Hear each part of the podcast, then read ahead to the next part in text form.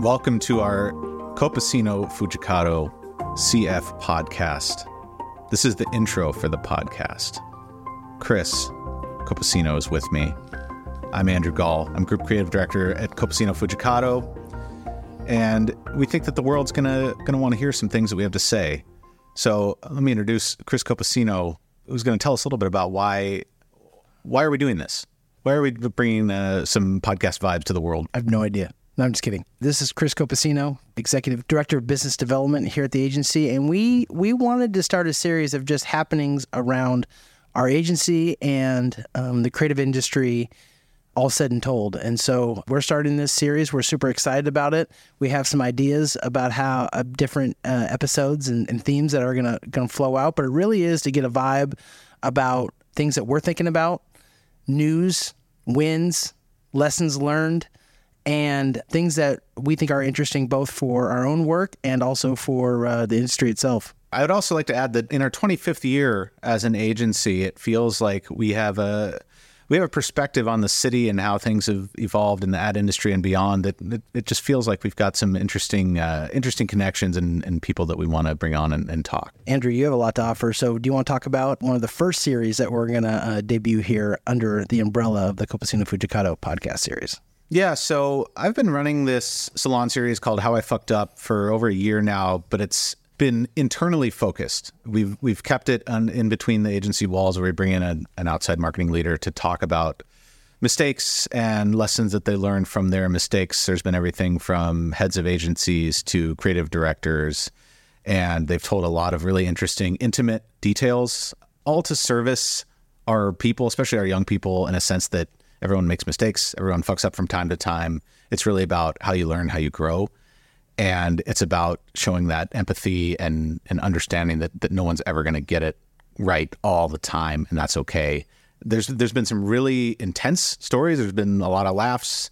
There's been some tears shed. And so we thought that this deserved a broad, broader platform and we wanted to start to make it outwardly facing. So we're, we're going to go out of the gate with a, a couple of these recording one with uh, Melissa Heron, who's a, managing director of her own consultancy, and she's been head of a bunch of agencies and been on the client side as well.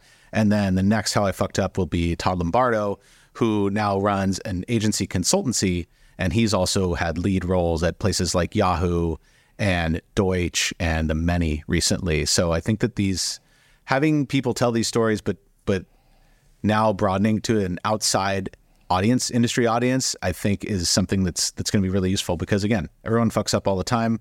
Uh, it's it's about how you learn, how you pivot from that, and so that's what that's what that series is all about.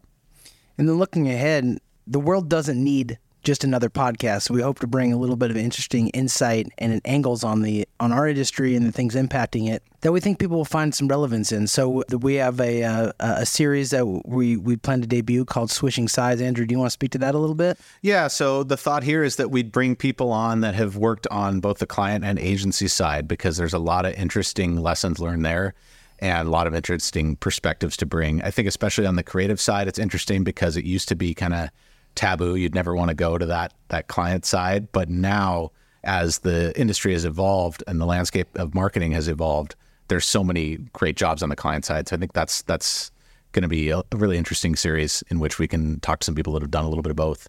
And then to that end, we've also got an idea to bring in some people from in-house, in-house creatives to hear their stories again of how that job has evolved over time and kind of the differences between working as an in-house creative and an agency creative and how we can learn from each other and how we can can build and grow and get better at our craft.